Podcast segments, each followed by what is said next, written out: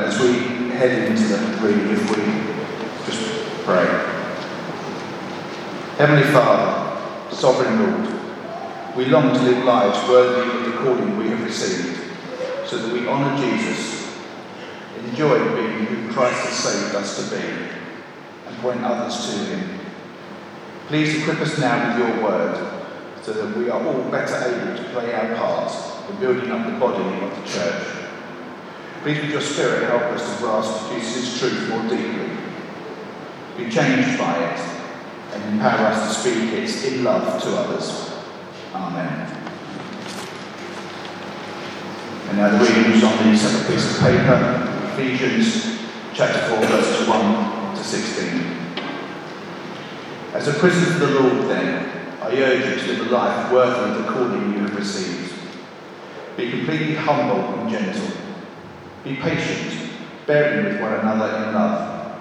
Make every effort to keep the unity of the Spirit through the bond of peace.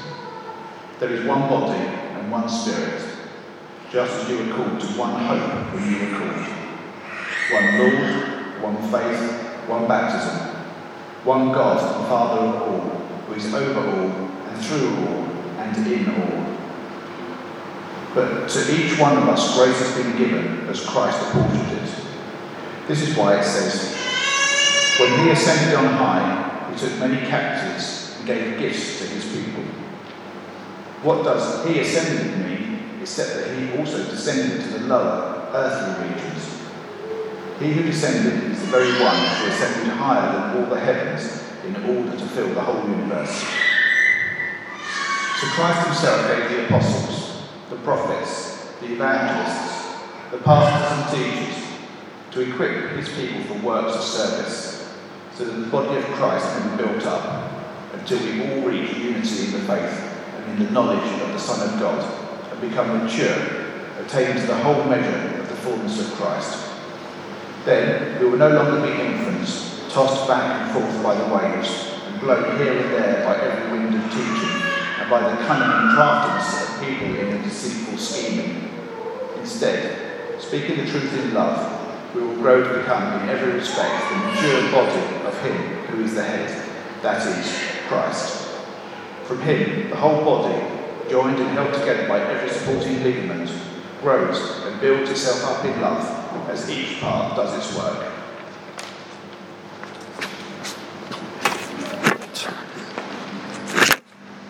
Thanks, Robert. It's ever uh, be helpful to uh, have eyes on that reading as we uh, go through it together, and in fact, the diagram at the bottom as well. I wonder if you've had that experience where uh, there's something big looming in life for you. Uh, maybe it's um, uh, an operation coming up or a medical test of some kind. Maybe you've got an abusive boss or perhaps an abusive partner. maybe you've got money worries. There's, there's something and it's huge in your life and you're feeling and experiencing everything else in life through that thing. And then you have a conversation uh, with a Christian brother or Christian sister, and it changes everything. Because uh, they remind you of uh, truths that you kind of knew in your head but that you weren't feeling. Uh, they remind you of uh, the promises of God that you'd heard but you hadn't connected them to what you were experiencing and going through. Uh, those truths, they came into your life and they, they didn't change the circumstances, but they changed you. And they changed how you felt and experienced uh, the situation. I hope you've had conversations like that with fellow Christians. Uh, life's out of control, and then somebody reminds you uh, God is sovereign, even though it doesn't look like it. That He's in control, that He's near. And so you can pray to Him and, and know His peace. Somebody's spoken uh, 1 Peter to you, reminded you you can cast all your anxieties onto Him because He cares for you. And they've reminded you how much He cares because He sent His Son to die for you. I hope you've had those kinds of conversations. A, a word in season, as it were. Jesus' truth, lovingly spoken into your life, your situation, in a way that has the power to, to change your life. Uh, I guess those conversations that help us to, uh, to, to, grasp and to enjoy and to, to live out uh, what it is to be um, uh, Christians, to be in God's household. Here's my question for this morning. Wouldn't it be great if those conversations happened more? Wouldn't it be great if those conversations happened more? Uh, if you've been with us uh, over the last couple of weeks, uh, in fact, through the autumn, we've been working our way through the book of uh, Ephesians, and Paul's been presenting kind of the, the, the grand plan that God has for everything. He's going to bring everything together under Christ. Uh, that's what he's doing with the universe, and the church is to be a kind of living, speaking advert for that, as he brings together uh, very different people from very different backgrounds and walks of life, and, uh, and, and they're welded into a new family. They're not just brought to Christ, they're brought to each other. This walking, talking advert for what God is doing as people uh, live out a new identity they've been given uh, as members of His uh, household, uh, adopted children uh, in his family. Uh, but I guess what the Ephesians church would have been finding, what any church finds, is when you bring together very different people, uh, united under Christ, uh, well, how then do you live that out? How, how do you live out this new identity uh, with all this difference that's brought together? What holds this community in being? Uh, and over time, as new people continue to join, who perhaps are coming from uh, new and, and, backgrounds that are different again, uh, how does this community grow together? Uh, how do individuals each uh, bear the family likeness and grow to be more like Jesus? How uh, together do they live as this transformed, united community? Uh, we've seen a little bit over the last few weeks. Paul expects uh, a deepening unity to come with a growing maturity. Uh, and so his ambition for the church is maturity. Uh, we saw that uh, a little bit uh, last week, particularly there in verse 13. This picture of reaching unity in the faith and in the knowledge of the Son of God and becoming mature. and we thought a little bit last week about what maturity is. this uh, process of becoming mature until the point where we, we're grasping and enjoying and, and living out uh, more fully who we are because of what Jesus has done for us. I think that might be up on the, on the screen. Uh, it's something we've got to grasp because uh, you can't enjoy what you haven't grasped. And that grasping is more than just head knowledge, knowing facts from the Bible, Sunday school answers. Uh, it's grasping it, that, those truths being real in our hearts. That's the first part of it. But then uh, we're to enjoy who we are because of what Jesus has done. Because, well, it's good news. Uh, what Jesus has done for us, bringing us into God's family with all the promises He has in store, all the things He's doing in and through us now, it's good news, all of it. Uh, which means the more we connect that good news to every area of life, the better life gets. Uh, we're called to enjoy it together. Uh, and we're called to live it out uh, as Christian community worthy of the calling that we've uh, received. That's more than being nice. That's a place where God is at work, where together we're an advert uh, for what God is doing in the world. A group of people uh, empowered by God to be who they most truly are His family, enjoying life with Him, living for Him. That's what maturity is grasping, enjoying, living out more fully who we are because of what Jesus has done. And if you're here this morning and you're a Christian and you've even begun to taste that, then you will want that to be more true of us because it's brilliant when it happens. But I guess the question many of us have got is how does it happen? How, how do we make progress towards this uh, maturity together? And it turns out that it happens as Jesus' truth is lovingly spoken uh, into our lives. Uh, let's have a look uh, together. Uh, we're going to major this morning on verses uh, 14 to 16, so bottom, bottom right of the reading as it's printed there. Um, before we get to uh, how this process of becoming more mature happens, Paul reminds us where we all start. I guess so that we're motivated not to stay there, uh, and so that we're motivated to help others to, to make progress too. Uh, so I guess in verses, well, really verse 14, we see that immaturity, says Paul, is like living in a storm. Immaturity, where we start, is like living in a storm. See, if uh, maturity is uh, grasping and enjoying and living out uh, more fully who we are because of what Jesus has done, what does immaturity look like? It's a group of people who haven't done that, uh, who may be Christians, but who are only beginning to grasp and enjoy and, and live out who they are, whose uh, sense of who they are and why they matter and what their purpose is in life still largely depends on other things. It's a group of people who are uh, finding their identity and their joy and their purpose largely apart from Jesus. That's immaturity. And what does it look like? Just uh, look with me, verse 14. Uh, Paul says, We start out as infants, tossed back and forth by the waves, blown here and there by every uh, wind of teaching, by the cunning and craftiness of people and their deceitful scheming tossed back and forth by the waves, blown here and there. Immaturity, says Paul, is like living in a storm.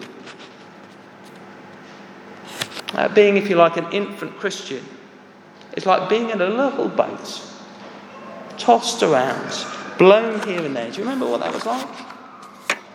Maybe that's still your experience in some areas of the Christian life. You, you're feeling like you're being blown around between different ideas. Uh, why does immaturity feel like this? For as long as we haven't grasped who we are in Christ, we'll go looking for our identity in other places. Because we need identity and we need joy and we need purpose.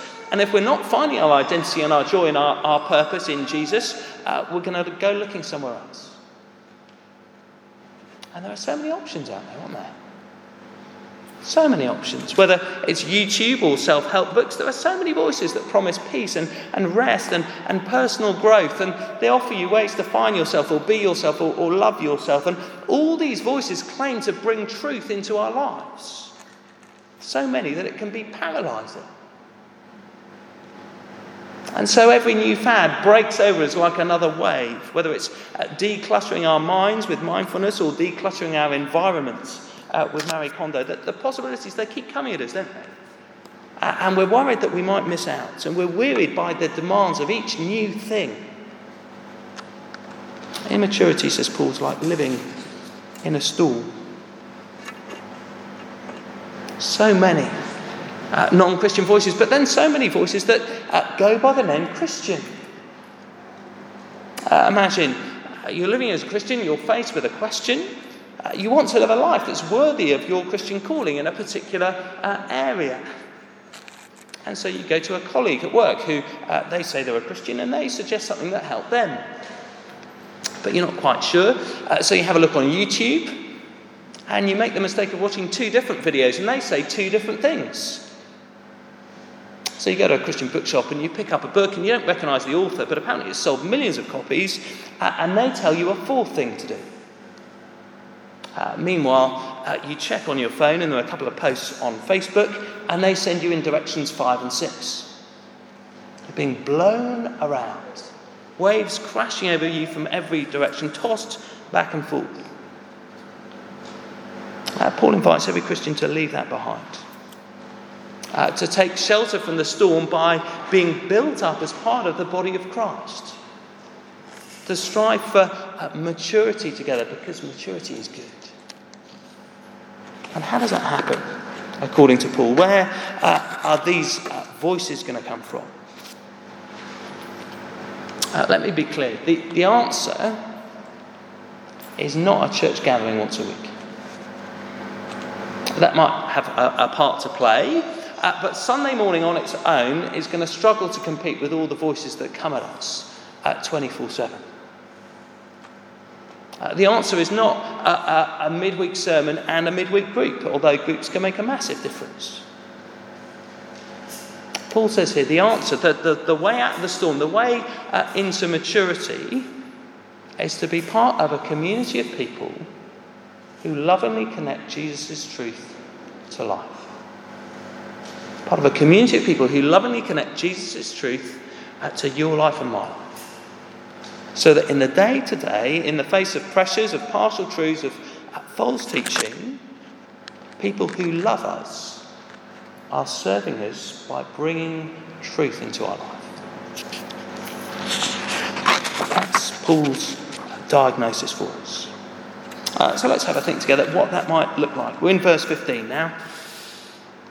Instead, says Paul, instead of that infancy, instead of that immaturity, instead of being blown and tossed about by all these different ideas, speaking the truth in love, as church families together, will grow to become, in every respect, the mature body of Him who is the head. That is Christ. Uh, you might remember uh, at the beginning of chapter 4, we looked at it a couple of weeks ago. And we said it looked something like What is it that uh, preserves and keeps the unity of the Spirit within God's household? Well, it's two main things Jesus like love and Jesus' truth. They are the sort of buttresses that hold this household together. Jesus like love, uh, Jesus' truth. But how does that get administered to the people of God day by day? Well, Paul says here it happens one person at a time, one conversation at a time as Jesus' truth is spoken with Jesus like love, with the aim of helping people to grasp and enjoy and live out who they are because of what Jesus has done. In a sense, it is as simple as that. Now, I don't think that's what we think when we read verse 15. It's been interesting chatting with a number of people uh, this week. Too often, I think we read verse 15, speaking the truth in love, and then we swallow hard. And we think, okay, I, I know what this means. This means speaking hard truths to people because we love them. Now, if we read verse 15 that way, the choices that we're left with don't actually feel that brilliant. We're left with the choice of being blown about in the storms by all these different voices, or, or stepping into a, a, a community of people where they love us by telling us what's wrong with us. And neither of those feel like particularly attractive alternatives. I'd love to see this morning speaking the truth in love is a lot more than that and is a lot better than just telling each other tough truths. See, we need to remember the aim of all these conversations. Maturity is fully grasping, enjoying, living out who we are because of what Jesus has done for us. That means maturity is when Jesus' truth about who he is, what he's done, has been uh, lovingly connected and applied to all of life so that we've grasped it, we've uh, enjoyed it, we're living it out as good news. That means uh, how we see ourselves, how we relate to other people, how we uh, go about our work as employees, what it is we're working for, uh, how we raise our kids, how we uh, care for our parents, our grandparents, how we live together with joy when life is stormy. All that stuff that is maturity, where Jesus' truth is connected to us.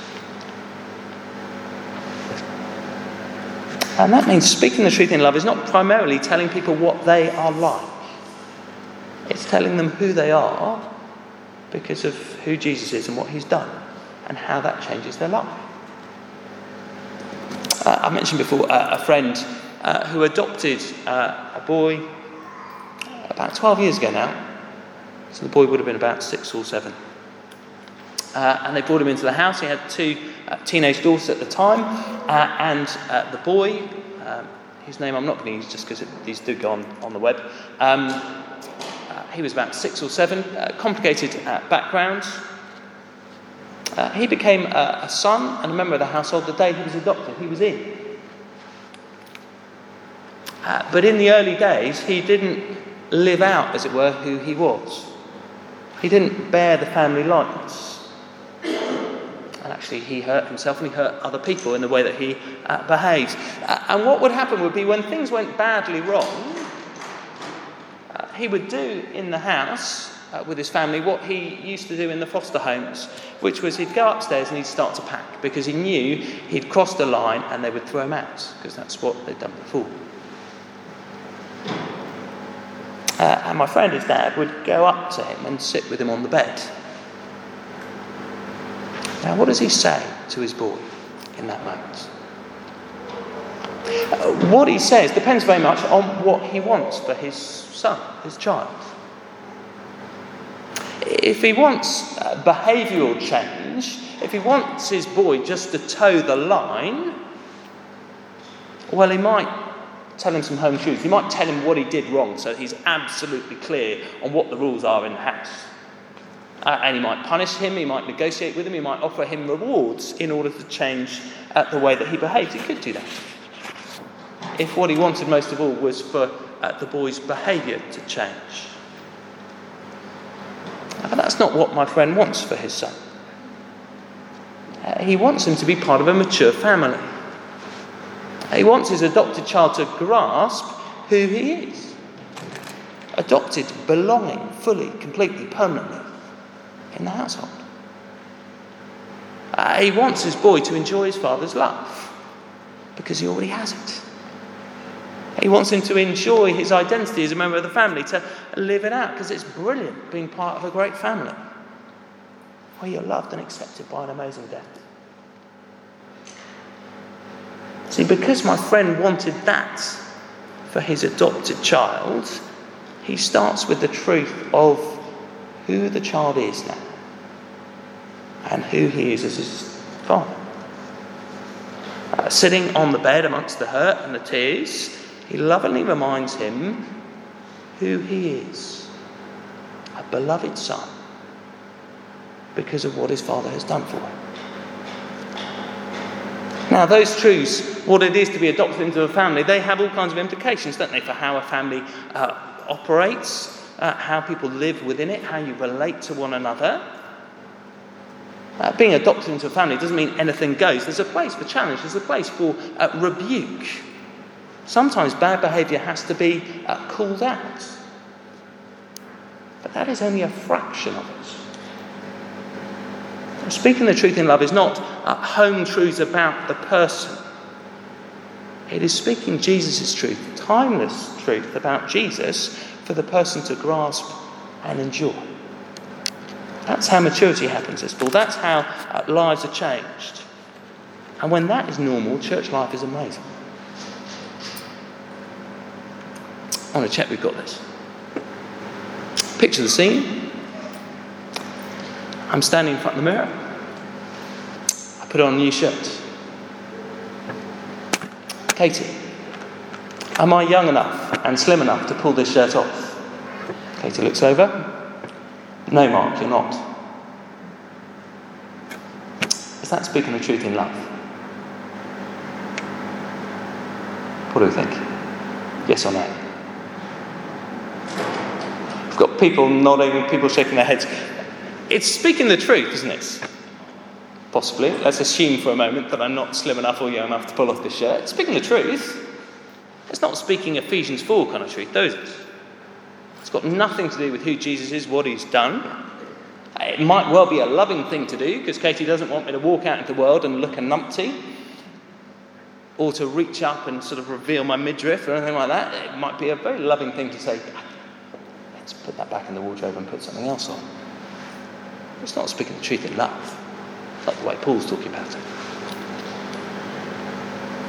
Uh, imagine somebody says, uh, or perhaps I respond to Katie in this conversation, having just been told that I'm uh, old and chubby.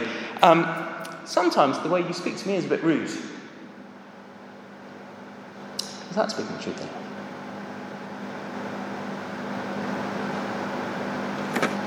Again, might, might be true, might it? And there might need to be a place for that challenge, that calling out sometimes. But on its own, that's not connecting uh, Jesus' truth uh, to my life or hers. That's simply speaking a truth. According to Paul, speaking the truth in love here is connecting Jesus' truth with Jesus like love to somebody's life. So when life feels out of control and when it's riddled with anxiety, you perhaps remember Ephesians 4, verse 6, which is printed there for us. There's one God and Father of all who's over all and through all and in all.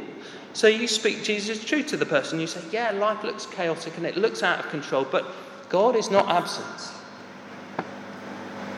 God is still in control. It might look like your boss or your colleague or whoever has got control of things and they're out to get you, but, God is in control. He's over all. Maybe you remind them of that verse in 1 Peter. I think we'll do it as a memory verse next week. Cast your anxieties on him uh, because he cares for you. I've got to pray for them. It's taking the truth about who Jesus is, what he's done, who we are, and connecting it to life so that we grasp it more deeply, so that we enjoy it more richly, and so that we can live it out. Wouldn't it be great if conversations like that were normal? Uh, here's a question we can be asking. I think there's a sort of cloudy thing. Um, if we went into conversations asking ourselves, how can I help this person to more fully grasp and enjoy and live out who they are because of what Jesus has done for them? A bit of a mouthful. But if we went into conversations thinking even something beginning that, then more and more often we'd be saying things to one another that would change our lives, that would change the way we experience our weeks, that would change the way that we relate to one another and to other people. Now, you might be thinking that's a really hard question to ask. Because connecting Jesus' truth to uh, uh, people's lives with Jesus like love, it's not an easy thing to do. And that's why we want to help each other. Uh, if you have a glance down uh, at the diagram there underneath the reading with the sort of stick uh, people, uh, we're trying to capture how we organise church life to make this easier, to make this uh, speaking the truth in love more uh, normal. If you like, all of us are little stick people. if we're Christians, we're sort of to the right of the cross. We've trusted in Jesus and we're, we're moving towards being a body that is built up, united in the knowledge of Jesus, mature, each part doing its work. That's just Ephesians. How do we make those steps to the right? This is what Amy was talking about. I, I didn't know I was going here. But if we're helping everybody to take a, a sort of step on their spiritual journey, as it were, how, how do we help people take those steps? Uh, Paul says it happens in relationships where uh, Jesus' truth is being spoken with Jesus light love. So it's worth asking, where is that happening in your life? That's what the yellow uh, arrows are double headed arrows between Christians because we can be speaking the truth in love to one another. Uh, Single headed arrows as Christians speak to non Christians who perhaps don't know or uh, acknowledge the truth that we want to live by. Where are those yellow arrows in your life? Because they have the power to change your life. Uh, and if you look at this diagram and think, I've no idea. And, and actually, I don't, I don't really know where I begin to connect Jesus' truth with Jesus like love. Well, wh- where are you getting equipped to do that? That's the big arrow at the top there. Uh, we were thinking about it a bit uh, the other week that, that Christ gifts the church with uh, pastor teachers and evangelists and others who, whose reason for being is to gift others to do this. My job is to equip you to speak the truth in love to other people. How can I do that for you? How can help? Uh, there's a number of things uh, that we could do. Uh, there's uh, five uh, here on the screen. Uh, five things for us to think about. if we're to become a place where speaking the truth in love to one another is normal, where we're habitually changing one another's lives for the better in the way that we connect the good news to life, here's five things that will help. We need to get to know one another's lives. You can't speak truth in somebody's life if you don't know what's going on in their life. We need to get to know the lives of the people that we love. And then we need to be ready with truth to speak. We need both those things. So, how can we be ready with truth to speak? Uh, one thing we can do is join a growth group as a place to practice. Uh, folks who are regular members of the group will have spotted that actually for quite a long time we've had uh, case studies at the end of each uh, uh week's study. Uh, imaginary people who are faced with some of the issues that the bit of the Bible that we've been thinking about addresses. Uh, those little case studies are like a flight simulator for speaking the truth in love. I don't know when you last got on a plane. You don't want to get on a plane and discover that the pilot has never flown a plane before. Uh, you don't want to go to hospital and discover that you're the first person that this person has ever operated on. You don't want to be that person. but somebody has to be. And what you discover is actually before a pilot flies a passenger uh, load of, of, of people, uh, they spend hundreds, thousands of hours on flight simulators so that they're safe, so that they don't have a total crash. How can we speak the truth in love to one another well? Well, we can, we can have a few goes on the, the flight simulator.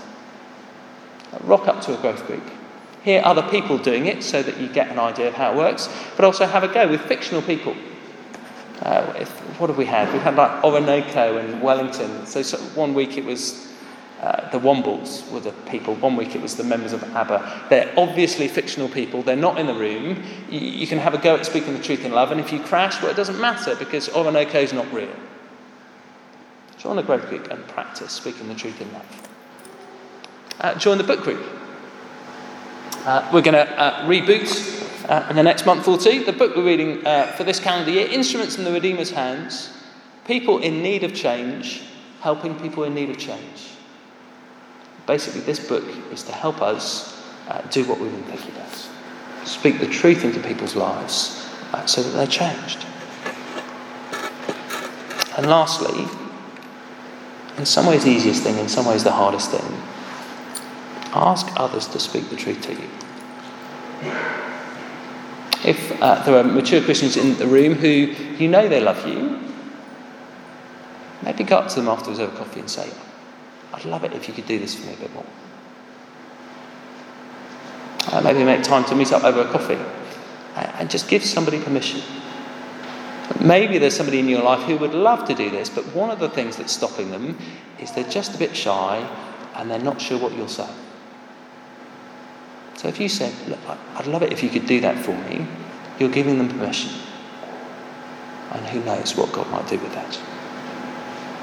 There you go. Speaking the truth in love, connecting Jesus' truth uh, to our lives so that we uh, grasp and enjoy and live out who we are because of what Jesus has done. If we do that for one another more, our lives will be changed and church life will be amazing. Let me pray.